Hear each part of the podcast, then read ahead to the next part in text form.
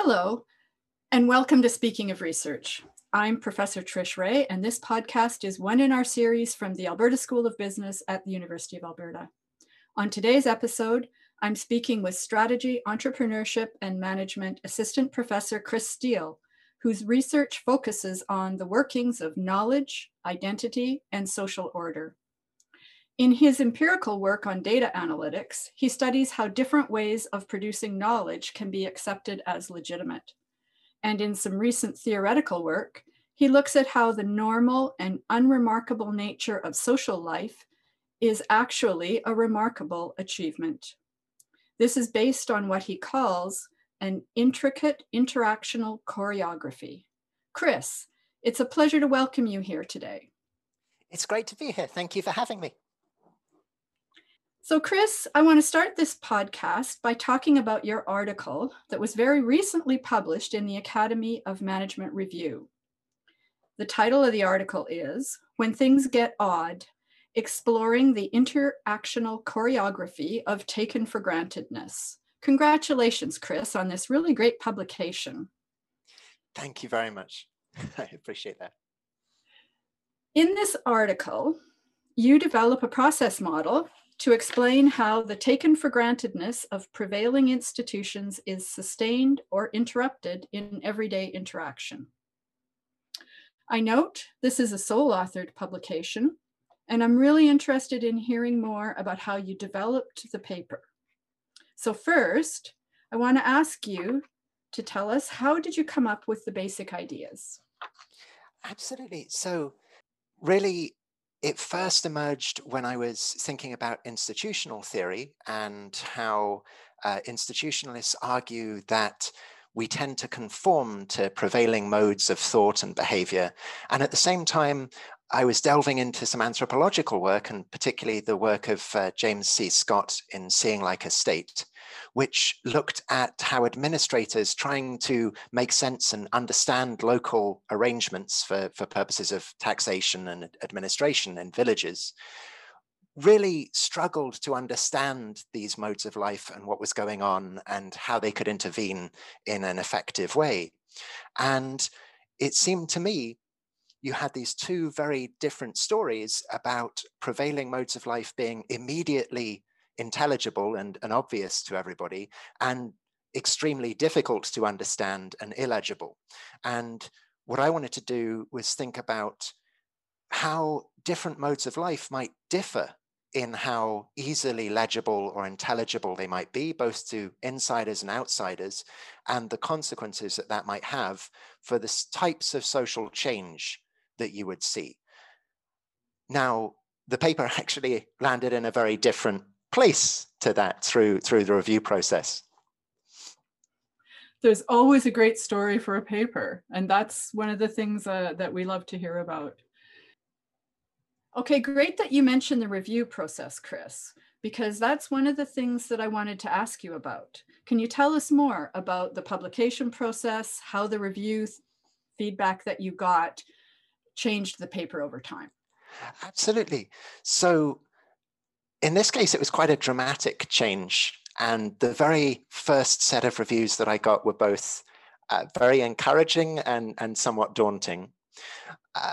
The reviewers and the editor really liked the paper, but at the same time, they felt the story that I was telling was a little bit too much of a perspective-based contribution. It was a way of looking at things that was interesting, but it wasn't necessarily fleshed out into a specific enough theoretical model. And they really pushed in that direction. And the way I came to understand that was that they really wanted me to dig up the premises of my original argument. And my original argument being that different domains of life, different modes of life vary in how intelligible they are, how easily comprehensible they are to people. Well, they wanted to know, or so I thought, and so I decided, how this intelligibility was achieved. How is it that the world is made comprehensible in and through interaction? So I started to dig into that, and that's where the current version of the paper really came from. Chris, you developed some really fantastically interesting ideas here about taken for grantedness and about the precariousness of taken for grantedness. Can you explain that just a little bit more for our listeners? Absolutely. So I think the basic idea on which the paper is founded is that when you think about skillful participation in everyday life, that relies on you taking a lot for granted. It's a little bit like riding a bicycle. When you're riding, if you're thinking too much about where your feet are going and how to stay balanced, you're going to fall off, or you're going to crash into a wall or a pedestrian. And if what really needs to happen is that you need to have all of that at the back of your mind while you focus on where you're going and how fast you're going and whether there's anything in the way. And social life is much the same. If you're constantly thinking about how shops work or how a lecture should work, you can't be in the moment and participate effectively. So taken for grantedness is something we really rely on in everyday life. And the idea of the interactional choreography that you mentioned earlier is that our ability to take things for granted relies on the activities that other people undertake to make life comprehensible to us, to achieve what I refer to as mutual intelligibility, where we understand one another and what's going on well enough to get on with life. So the example I always go to, which is a little bit trivial, but I'm very fond of it, is the handshake. And it's actually a little bit out of date now as well, maybe. But with the handshake, we all know what a handshake is like, and you can vary the nature of a handshake quite a bit, but you also have to regulate, consciously or unconsciously, the strength of your handshake, how close you are to people, so that it stays a handshake, so that everyone knows a handshake is happening and not an assault or a practical joke or an attempt to knock somebody over, right? And this interactional choreography is what creates taken for grantedness, but because it relies on all of these little subtle efforts to make the world comprehensible, it's very precarious because any move could go wrong. Anything could not fit and could seem odd to you and make you start to question what's going on and breach ultimately that taken for grantedness.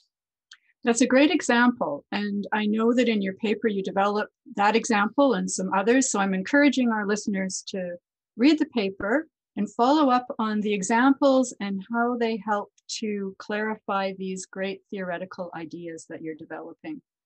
I also wanted to ask you a little bit about the term you use, which is oddities. And how do oddities fit into the explanations that you're giving us?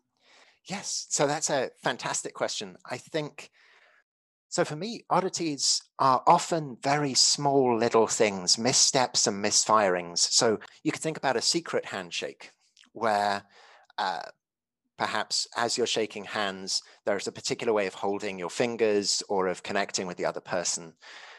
One thing that could produce an oddity is you doing something to a member of a secret society that's sort of like their handshake, but not exactly like it. And they just wonder, well, what exactly is this? Is this a handshake? Is it a secret handshake? I don't quite know what's happening. And that's, to me, the nature of an oddity. Now, an oddity could also be something really big. If you ask somebody the weather and they start talking about what they've eaten recently, there's something really disconcerting about that oddity. But going from something small to something big, these oddities disrupt the flow of interaction, make you stop and think. And often they call for a kind of repair work that ethnomethodologists and conversation analysts talk quite a lot about, where you might get the chance to correct yourself. So you see somebody doesn't know what's happening and you try and clarify, or they can intervene to let you know they don't know what's happening. And it's only when that breaks down that taken for grantedness really starts to fall apart. Chris, these are really thoughtful ideas about taken for grantedness and oddities and repair work and how things fit together in ways that others really haven't explained in such a fascinating way as you're doing in your paper. So I want to come back to the question about the review process And can you give us a few insights about how reviewers and the editors work together with you in shaping this paper into the version that we see in print? Absolutely. I would say, even going back before the review process, I just emphasized the importance of extensive workshopping. I got this to a place where I thought I'd be happy to see it in print before I even submitted it. I presented it at a few conferences to get a sense of what people were thinking. And then once it got into the review process, I think my biggest bit of advice would be to take time and possibly extensions to ensure that you can really address what the reviewers are saying, and make sure that you take those concerns seriously, because I was incredibly lucky, really, really incredibly lucky with the degree of investment from my editor and from the reviewers that I had throughout the process. They produced dozens of pages of detailed feedback and suggestions about things that they did and didn't like in the paper. And sometimes it would take months to a year to really think through and respond to everything that they wanted to do. But it's worth taking that time, and it's worth seeing them as supporters, with rare exceptions, but worth seeing them on the whole as trying to support you rather than as seeing them as the enemy. I'd also say workshopping with colleagues along the way was very helpful to me. This paper, the review process was so extensive, I think there are three quite different versions of the paper that came out of it. And I'm even returning to the earliest version to rework it as we speak. Not quite as we speak, but nearly. The most important element of this is good luck in your editor, your reviewers, and your colleagues. I think there's more than good luck. It's also building on a good product and then getting feedback and making it better over time, which clearly you have this great story of telling us about. So, Chris, as we come to the end of this podcast, I want to ask you if you might share some advice or suggestions for PhD students or other junior scholars who are just getting started with their research. I would love to. I can never turn down an opportunity to opine, preferably at length. I think first I would say, do think about theory papers. They're really a fantastic chance to tie things together, and often to cover a topic that's too broad for any one empirical paper. So a theory paper can be a wonderful way to kick off a research program that might have several empirical pieces in it. It's a wonderful way to cap that program and to tie together everything that you've learned through empirical work. And on top of that, it's just an opportunity to take a topic you don't want to do empirical work on, that you're excited about, and really think about how the literatures you know, the ideas that you're familiar with, or your own unique perspective could contribute to our collective understanding of that topic. So I would just encourage people to think about theory papers. They are a different craft. They are not easy to do necessarily, but they are incredibly valuable as part of what you do. I would say embrace the vocational part of academia as much as you can, and think about your overarching intellectual project and how these different papers are all contributing something to your growing understanding of the social world or some part of it. And don't get too stuck in your discipline as you think about what theories you might want to draw on. Yes, you need to contribute to a particular conversation or a small set of conversations, but you can bring ideas from many places to the drawing board. I think just two last smaller things, well, not smaller, two last things. One is just cultivate a network of mentors and peers. I think, as I've mentioned, I couldn't be luckier in terms of the support that I've had both professionally and emotionally from my friendship group, almost so many of whom are academics. And I really believe that's a critical ingredient in success is make sure you have these people, especially as a doctoral student, to see you through the job market and other stressful, difficult times successfully. And as part of that, do be aware and conscious of mental health and think about how to ensure that you've got a decent regime of self-care, bearing in mind that any vocation can be all-consuming.